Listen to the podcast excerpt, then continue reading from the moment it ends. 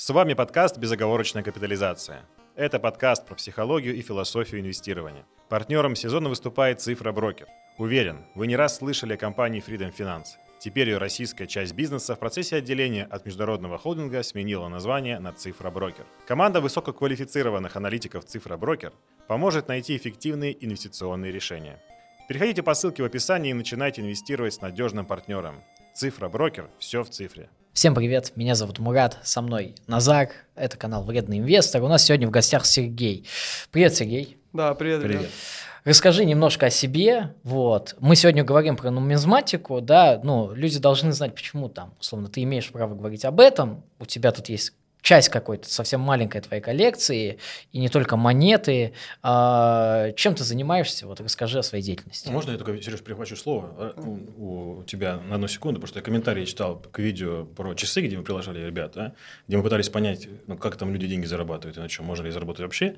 И, и были ряд комментариев, которые типа, зачем, мы же, вы же про ценные бумаги, зачем, о чем мы говорим, ну, не в тему немножко этого канала. Смотри, друзья, ну, во-первых, читаем дисклеймер, мы здесь вообще изначально про философию и психологию принятия решений на фондовом рынке, действительно так. Но тут же, блин, никогда не поймешь, где вдохновение найдешь для того, чтобы принимать решения на фондовом рынке иначе, да. Поэтому мы просто приглашаем крутанов из э, разных индустрий смежных, где тоже деньги водятся, поверьте, иногда даже больше, чем на фондовом рынке.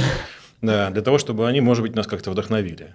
Все, теперь я Можно. разогрел их для тебя, Сереж, давай. Вдох- Вдохновили, чтобы можно было больше покупать на фондовом рынке, чтобы Да не, ну не решение. заниматься другими, но на фондовом рынке Это заниматься. ты нам расскажешь, нужно ли идти на фондовый или к тебе. Ну, я был на фондовом, но пере- перешел полностью, ну, то есть э, занимался чуть на фондовом, там даже как что-то трейдить пытался. Как можно, можно сказать, именно пытался.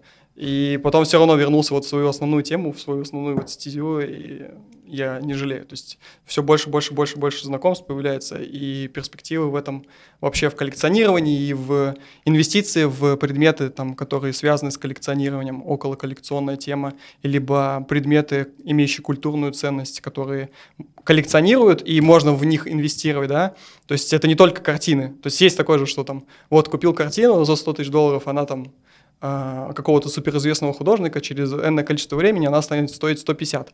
Это инвестирование там в какую-то... Ну, хорошо, если это современное искусство, то это, наверное, не культурная ценность, только там есть какие-то критерии.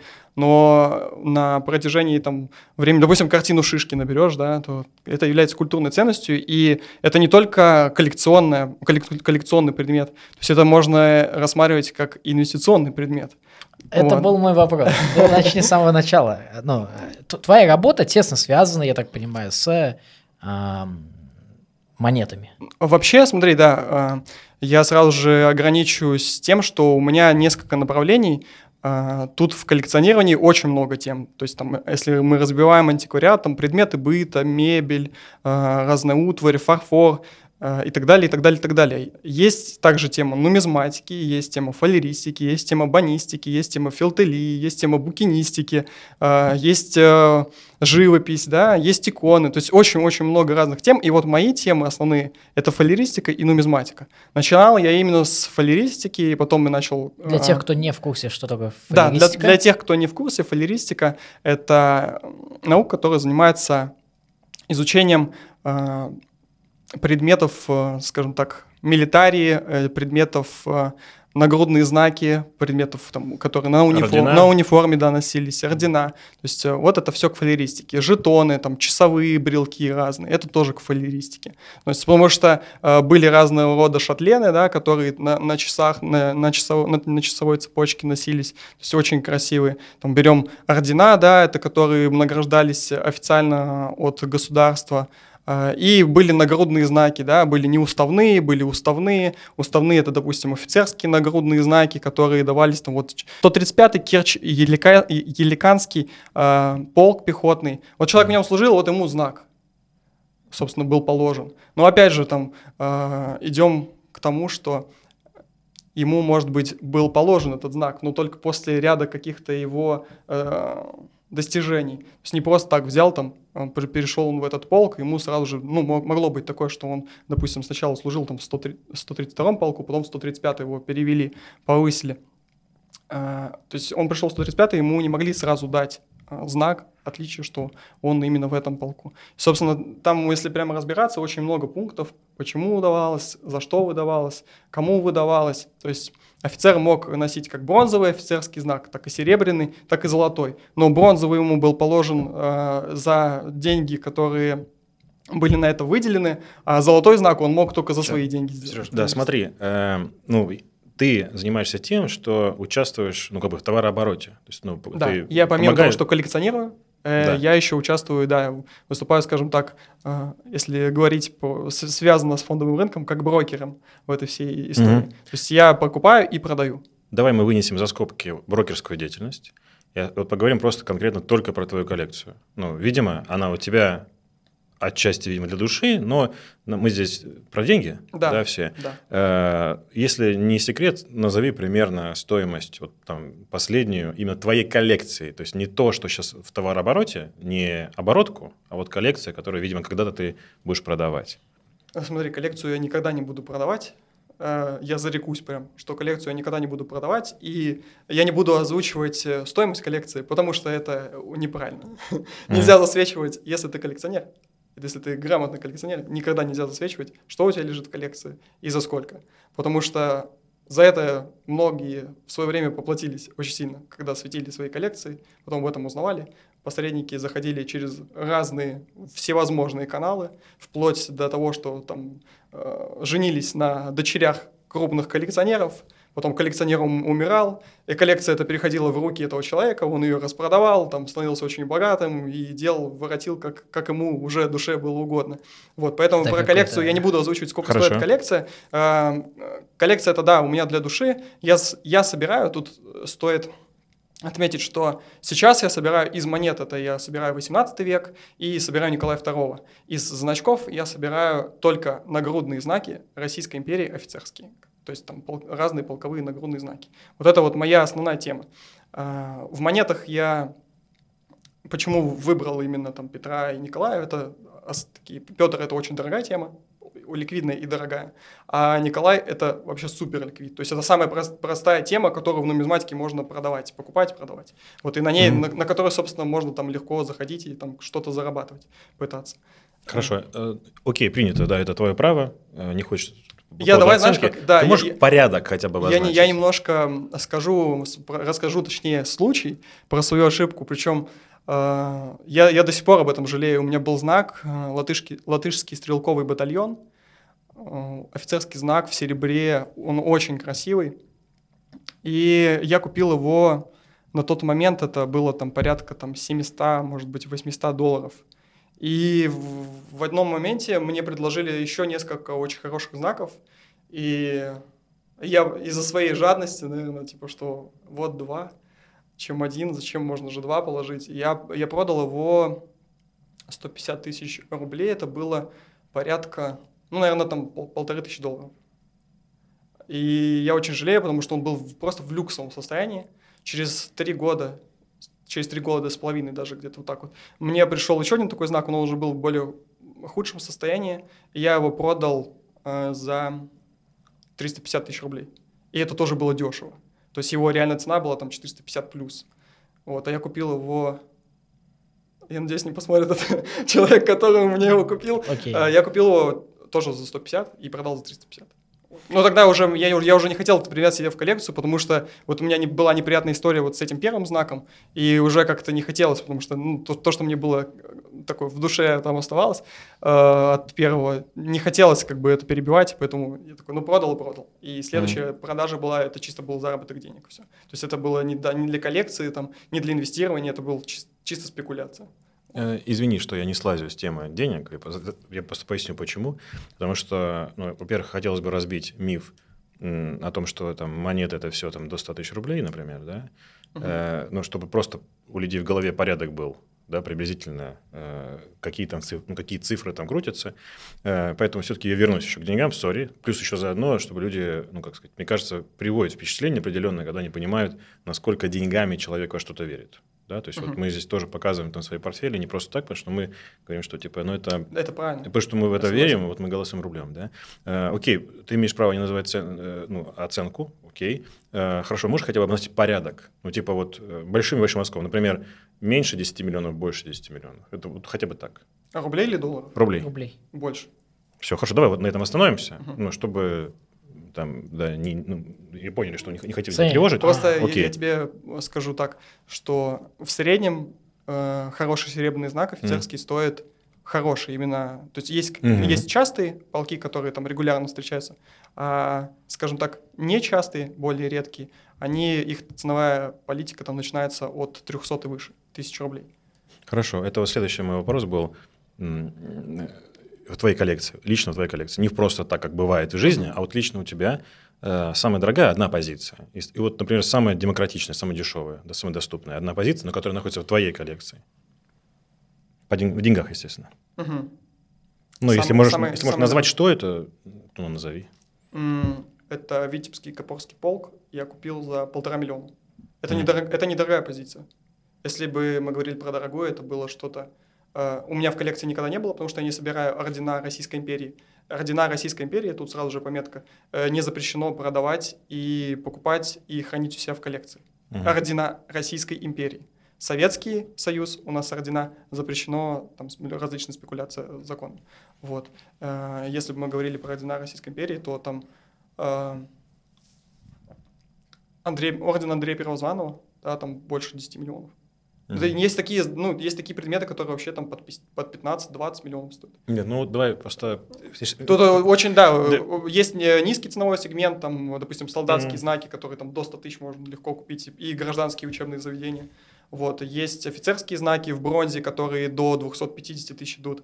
Есть офицерские в серебре, которые вот я в основном собираю в серебре. Это там две, ну, от 200 и выше. То есть там есть за 200, за 250 и Мгм. на, скажем так, нарастает. Ну, понятно, честно скажу, э, при желании, мне кажется, мы можем нагуглить какие-нибудь э, абсолютно неверо- неверо- невероятные сделки, да, ну мы же с тобой разговариваем, интересно, как бы живой человек, и что на самом деле происходит вот с тем, кто похож на нас, да.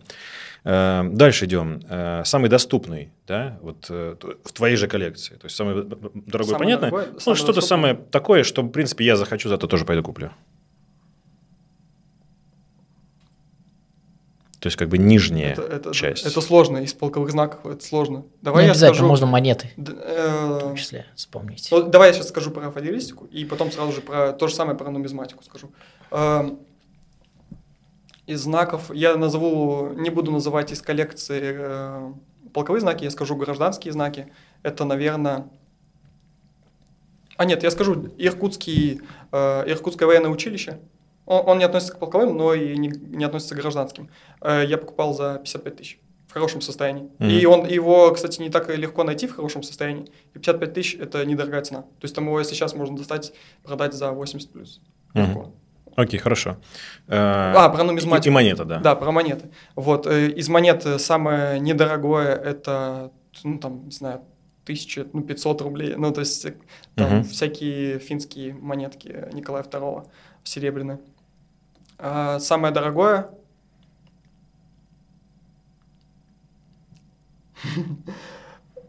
Э, Это, скорее всего, полтина Петра Первого. С 600, 650 я купил. Не так давно. В, в ко- в коробке. И причем, как бы, мне повезло, я недорого взял.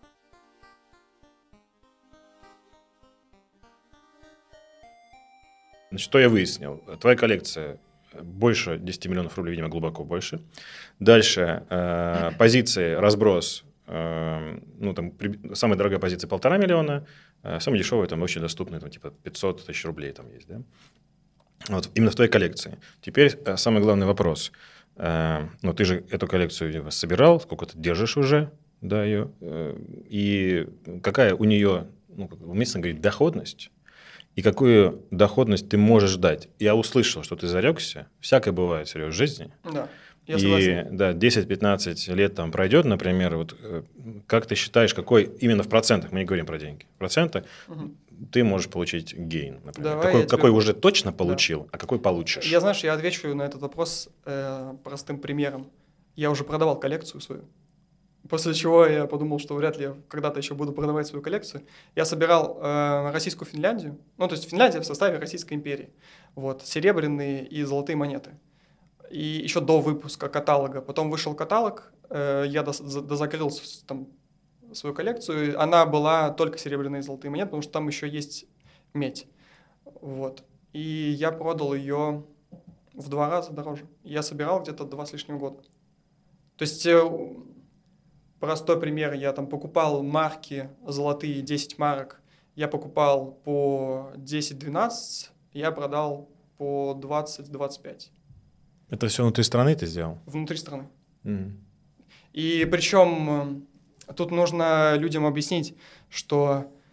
Потому что приходят и много спрашивают, вот если я там я соберу коллекцию, точнее я могу собирать коллекцию для того, чтобы увеличить цену продажи. Если ты собираешь коллекцию, у тебя нет знакомых, и ты не вхож в рынок, ты просто покупаешь, да, у тебя нет э, контактов, через которых ты сможешь потом из этого выходить, то ты не выйдешь по нормальной цене. То есть ты будешь с дисконтом продавать. Да, если ты берешь, эм, скажем так, на долгосрок или хотя бы там от 2 плюс года, э, то вероятнее всего ты при продаже, даже если ты будешь с дисконтом продавать, то есть ты выйдешь в плюс. Но тут э, перенесемся немножко к моим, скажем так, консультациям. Э, если ты хочешь хорошо купить и хорошо потом в последующем продать, ты должен соблюдать некоторый алгоритм покупки. То есть, что это, чтобы это там было по определенному качеству, уровню сохранности предмета, чтобы это было по определенной цене, цене, не так, как, допустим, вот в феврале было, да, что люди просто-напросто начали все абсолютно скупать, все золото, какое было, а потом э, со слезами пришли, и вот же сейчас упало золото, как нам теперь из этого всего выходить в плюс? Никак вы выйдете из этого золота теперь там через 5, может быть, 7 лет в плюс. Потому что вы покупали, ну, я думаю, вы все видели, да, какие котировки золота были в феврале прошлого года. Это был просто какой-то космос. А, и умные люди, там, большие дилеры, заработали космические деньги на этом. Ну, собственно, как и в других темах. Вот. И следуя там определенному алгоритму, там, сохранность, э, цена, редкость и так далее, так далее, вы можете заходить в эту тему по адекватной цене, и, собственно, потом вам будет это плюсом при продаже. То есть вы даже с дисконтом от рынка сможете продавать выгодно. Вот. И тогда сможете так реализовывать свою коллекцию. А так, что вот я сейчас пришел, там у меня есть, не знаю, там миллион рублей, я напокупал разных монет, у всяких разных продавцов, да, но при этом ты не отслеживал, какая сейчас адекватная цена на рынке, ты не ставил себе планку, да, там не ставил вил, вилку, по которой ты покупаешь, чтобы в последующем была какая-то вариант, ну, какие-то варианты это, продажи этого предмета. То есть это все нужно просчитывать, это держать в голове, нужно анализировать рынок, ну, то, точно так же, как на фондовом рынке, абсолютно. Вот все идентично, только ты делаешь это на рынке там, нумизматики, фалеристики или любого антиквариата. То есть, да, есть э, продавцы, которые там ждут манны небесной и пытаются у бабушки за 1 рубль купить, а есть продавцы, которые могут у крупных коллекционеров купить за 1 миллион рублей и потом продать за полтора миллиона. То есть тут надо еще уметь, там, ну, очень много нюансов, которые все мы не будем затрагивать, но уметь общаться, уметь анализировать и э, как бы за счет материала, который ты покупаешь, зарабатывать контакты. То есть вот э, вы сейчас со мной познакомились, вы можете у меня уже купить там некоторые позиции по более адекватной цене, если, нежели вы придете, допустим, на тот же монетник, да, есть большой у нас онлайн-магазин в России монетник, вы придете на него, там процентов 20-30, вы можете, по некоторым позициям, которые я могу вам дешевле предложить, вы заплатите больше. Собственно, потому что эти же позиции, допустим, вот я несколько сейчас монет туда отправил, эти же позиции можно было у меня купить дешевле. Зачем вам покупать? Но у них рекламные бюджеты другие, собственно, поэтому о них там больше знают, и люди к ним идут и не боятся там у них покупать. Вот.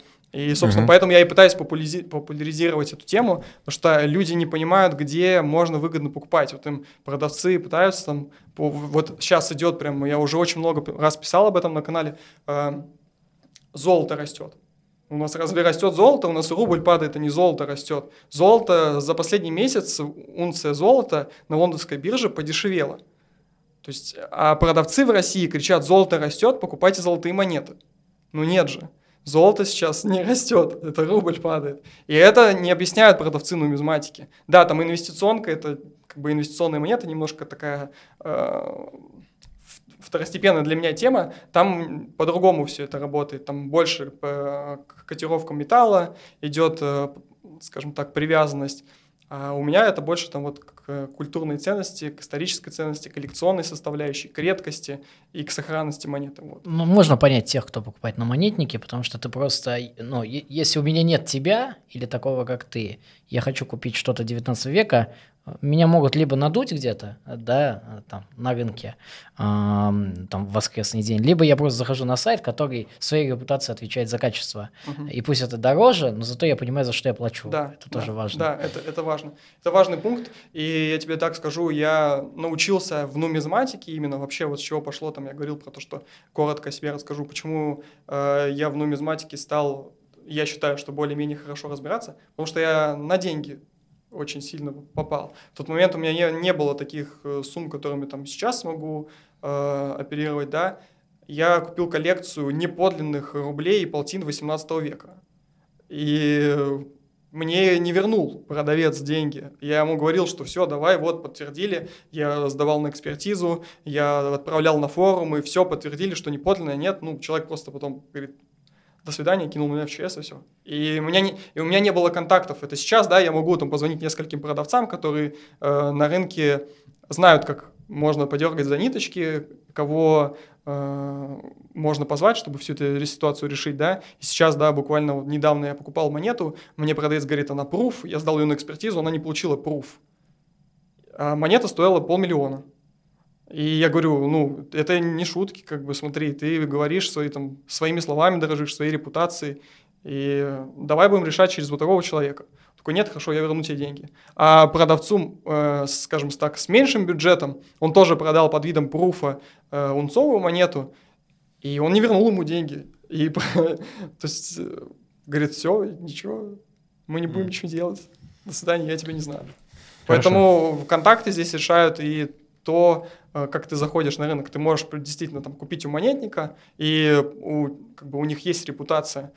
А, но также ты можешь купить у хороших продавцов, очень много хороших продавцов. Но их, чтобы их найти среди вс- всего количества продавцов, которых сейчас развелось, реально сложно. И, ну, поэтому как бы есть, есть нюансы, там, на которые стоит обращать внимание.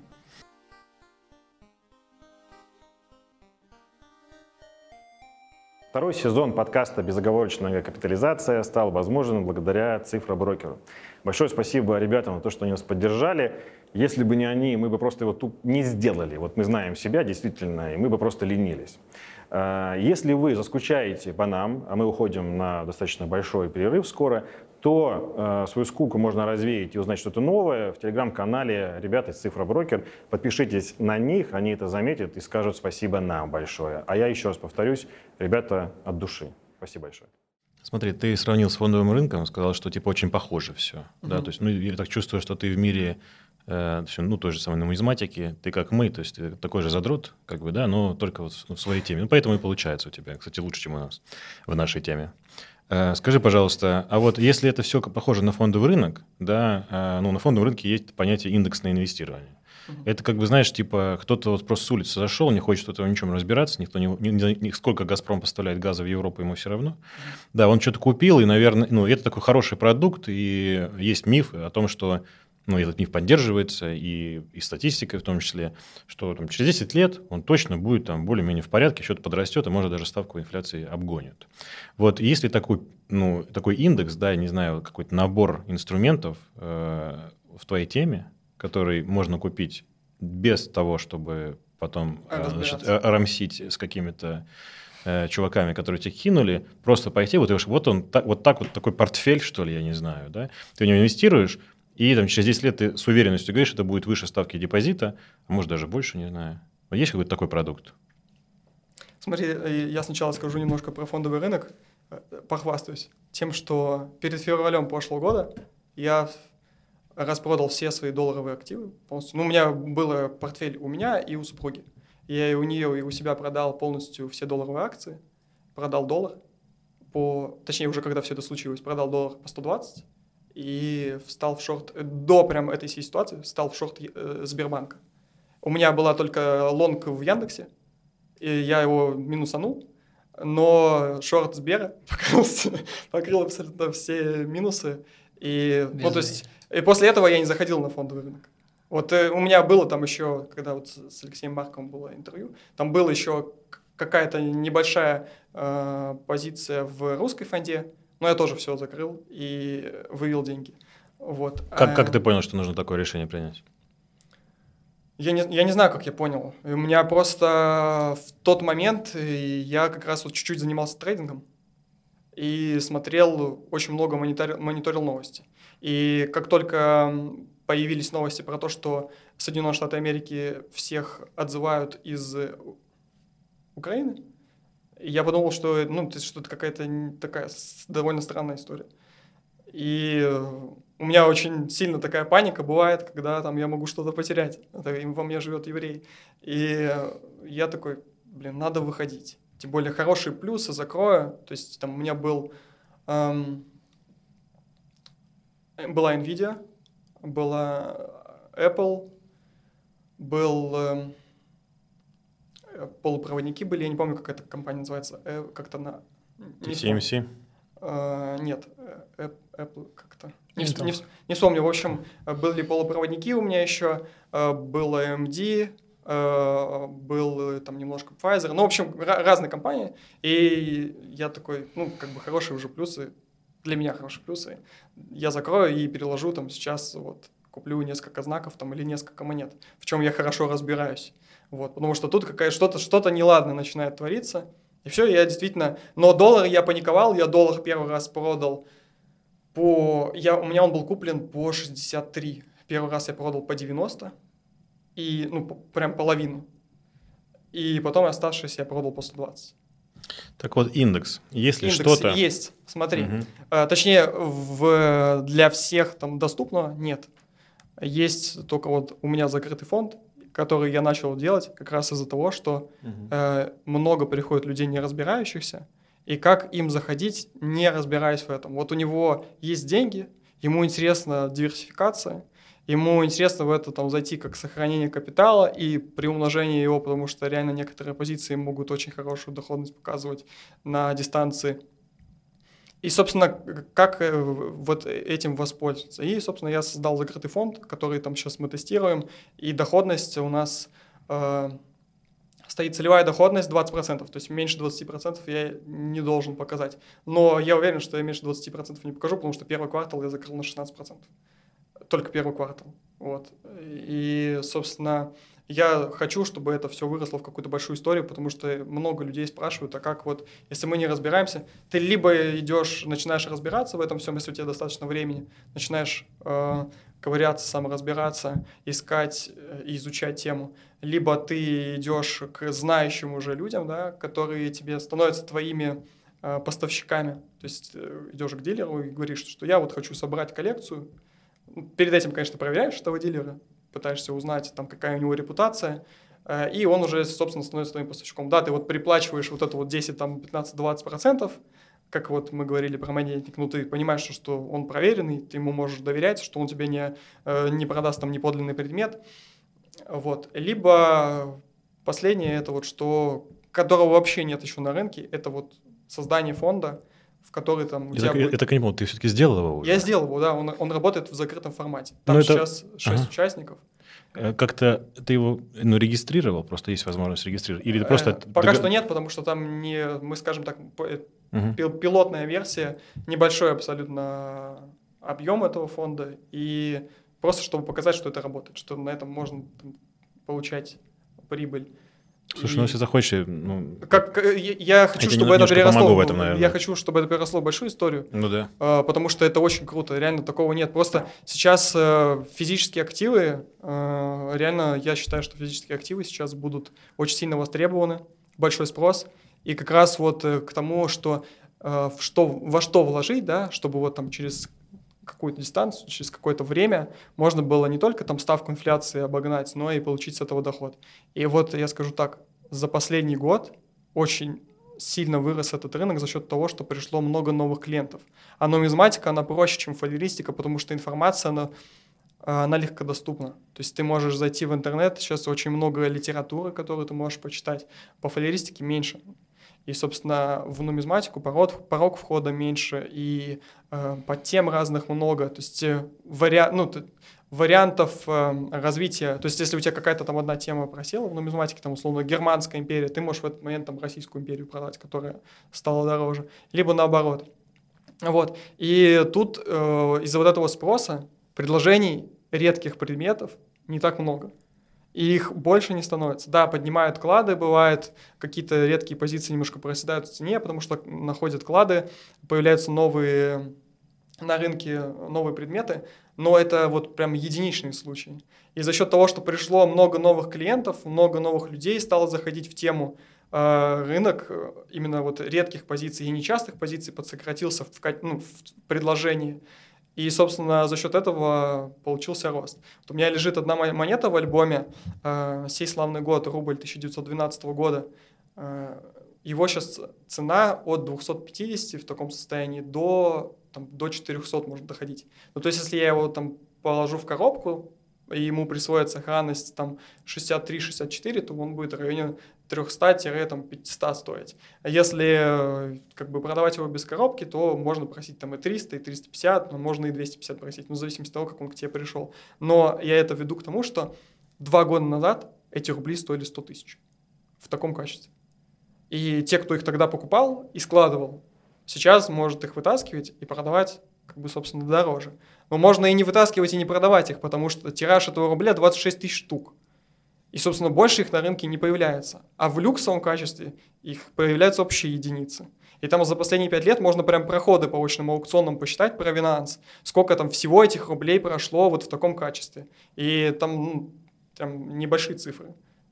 Вот. И, собственно, за счет этого пришли новые клиенты и приходят. Тема развивается, переходят люди в физические активы, нужна какая-то диверсификация, нужно сохранение капитала. В банк э, можно положить в банк, но, в общем, очень много рисков, страхов у нашего народа, и поэтому тема развивается реально, и можно вот... Индекса нет, фондов открытых нет, но вот можно покупать редкие позиции, но желательно через людей, у которых есть репутация, там, либо вот тот же монетник, вот рекламу сделаем монетнику, либо через монетник, да, переплачивая там какую-то, либо через магазин нумизмат на Таганке, либо через монеты и медали очный аукцион, да, либо через, э, там, не знаю, топ-лот, сейчас Ника есть, там, у РНГ есть там редкие монеты аукцион, то есть очень много аукционов, в которых есть репутация. Ты можешь через них покупать и, собственно, складывать долгосрок.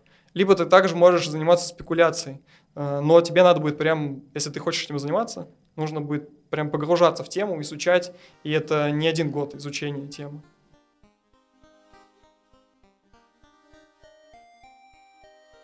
Я все понял. Э, мы будем преступниками, если последние 10 минут подкаста мы не потратим на то, что что-то покажем из того, что ты принес. Особенно это интересно будет послушать э, людям, которые слушают аудиоверсию подкаста э, на Apple Podcast. Мы такие, знаешь, будем говорить, смотри, смотри, вау! Они, будут сейчас 10 минут слушать. Вот. Э, но для тех, кто на Ютубе, они хотя бы что-то поймут, да? Давай, наверное, все-таки, Володь, мы подставим вот сейчас, в моменте. А давай пока будем ставить, И... я так резюмирую, очень коротко mm, скажу давай. Э, про то, что чтобы люди не боялись заходить в эту тему, она реально развивается, есть много литературы, есть, э, скажем так, даже на Ютубе сейчас можно посмотреть, как там показывают разные монеты. Эм, информации действительно много. И не стоит бояться. Первый страх это там страх доставки, страх вывоза за границу, э, страх, что продадут неподлинное. Есть грейдинговые компании, которые делают экспертизу, тебе подлинность подтверждают. Э, есть э, разные эксперты, как, допустим, в магазине «Нумизмат» Иван Иванович Рылов, да, которые тебе могут подсказать. Есть у разных очных аукционов свои эксперты, которым тоже можно принести, они тебе скажут, подлинный, неподлинный предмет. То есть бояться того, что там тебе продадут неподлинный сейчас, да, нужно, но не так, чтобы там спрятаться, трястись, ага, мне продадут 100% неподлинный, я не буду в это заходить, потому что я ничего не знаю, меня сейчас сразу же накормят. Вот.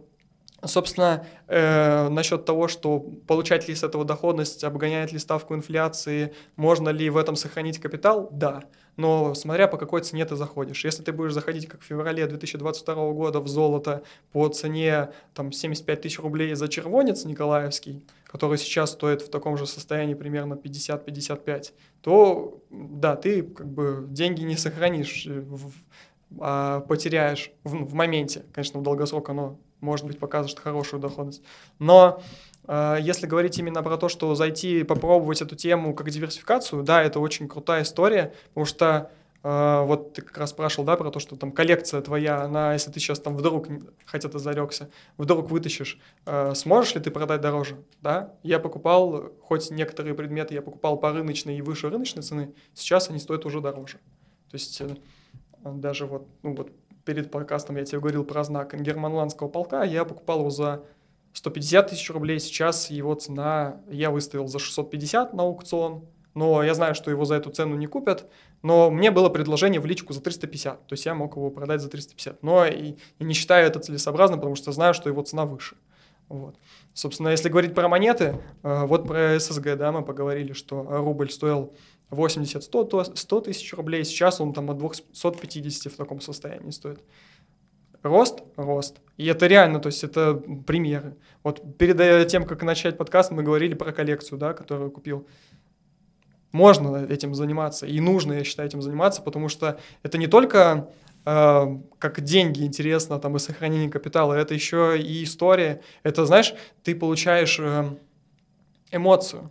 То есть ты можешь это в руках вот посмотреть, вот ты сейчас листаешь альбом, и это красиво, это э, эстетично, это ты можешь этим даже похвастаться перед другими людьми, у которых этого нет.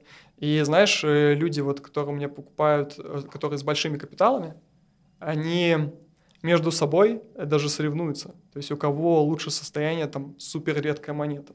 Вот один купил э, рубль гангут юбилейный, редкий, в состоянии АУ там, за миллион. Что за гангут? А, это рубль с изображением там Петр Первый за гангутское сражение. Вот, вот он купил рубль этот за миллион, а другой купил такой же рубль, но в состоянии МС, в состоянии Ганс. Он купил его за два с половиной. И тому стало, ага, у меня хуже, надо теперь такой же искать. А такой же он быстро не найдет, потому что предложений на рынке ограниченное количество, там очень маленький тираж, и в таком состоянии просто нет предложений на рынке. Вот ты сейчас захочешь пойти купить этот рубль, ты его не купишь, потому что его на рынке сейчас нет в продаже. Но если ты там будешь заходить через дилеров, тебе скажут цену, ну, не особо приятную цену. Поэтому тебе надо будет выжидать, смотреть, когда появится на, на рынке эта позиция. Так что редкие монеты, там, нечастые монеты и, част, и частые монеты, но в люксовом состоянии, да, они на дистанции показывают очень хороший доход. Но если ты будешь покупать по адекватной цене рынка, то есть анализ, как и на фондовом рынке, на рынке нумизматики, фалеристики, антиквариата, нужно, нужно вот уметь, иметь аналитические какие-то способности, чтобы анализ проводить и покупать по хорошей цене.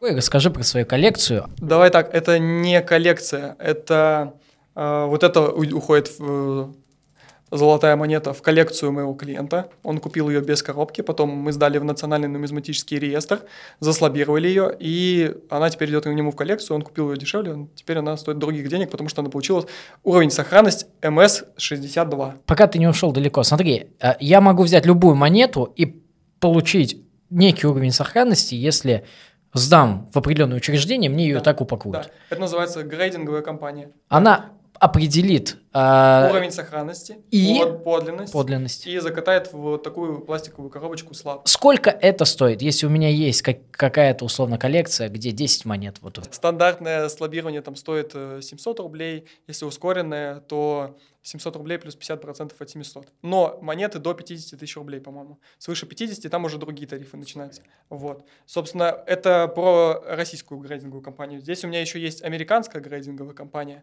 Вот. Называется она NGC, Numismatic Grading Corporation. Э, Собственно, вот у них стоит сейчас слабирование без логистики 100 долларов.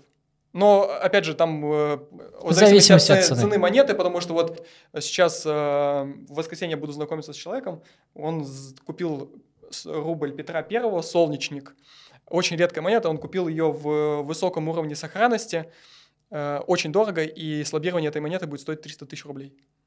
Что ты сейчас показываешь? Это Сейчас я, нет, сейчас, сейчас я показываю монету, э, просто чтобы э, не, не так, чтобы был просто разговор без показа. Эта монета, это не эта монета, солнечник это рубль Петра Первого, а это э, рубль 1841 года, просто он в красивой сохранности.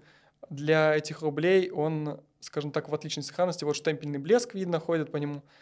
Вот у него хороший. Вот, скорее всего, я тоже буду его сдавать на грейдинг, потому что у него есть потенциал получить минстейт. Уровень сохранности, ну, как это монета без обращения. Собственно, вот э, мы говорили про сей славный год, рубль, я его покажу. Вот у него очень красивый штемпельный блеск, прям ролловая монета. Это один из э, самых красивых юбилейных рублей Николая II. Рубль 1912 года, сей славный год. Вот. Это что касается монет, ну вот тут еще можно показать э, рубль Николая II.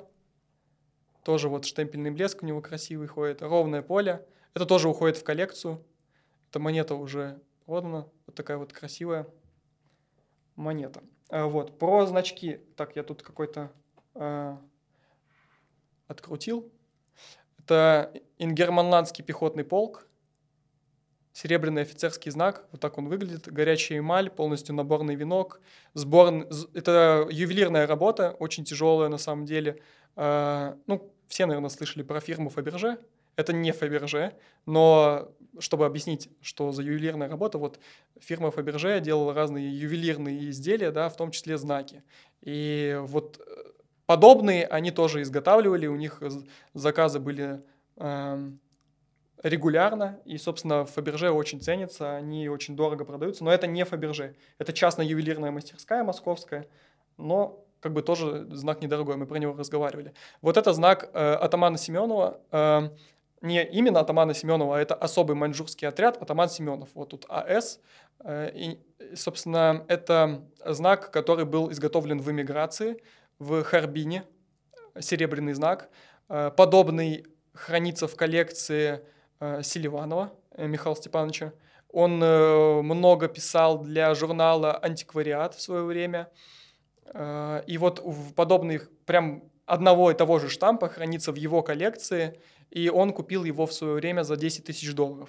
Этот знак э, мне удалось купить сильно дешевле, э, и продаю я его сильно дешевле, собственно, потому что как бы заход был не, невысок, невысокий. Но вот, э, получается, в 2003 году, в 2003 году Михаил Степанович купил себе в коллекцию вот такой знак у моего знакомого за 10 тысяч долларов. Вот это серебряный знак, вот тут у него на оборотной стороне клеймо, НП Харбин, вот будет плохо видно, но вот, вот здесь вот в центре Э, на вот такой вот, э, на этой детали. Сюда еще булавка вставлялась, но булавка, к сожалению, утеряна. Э, стоит клеймо НП Харбин.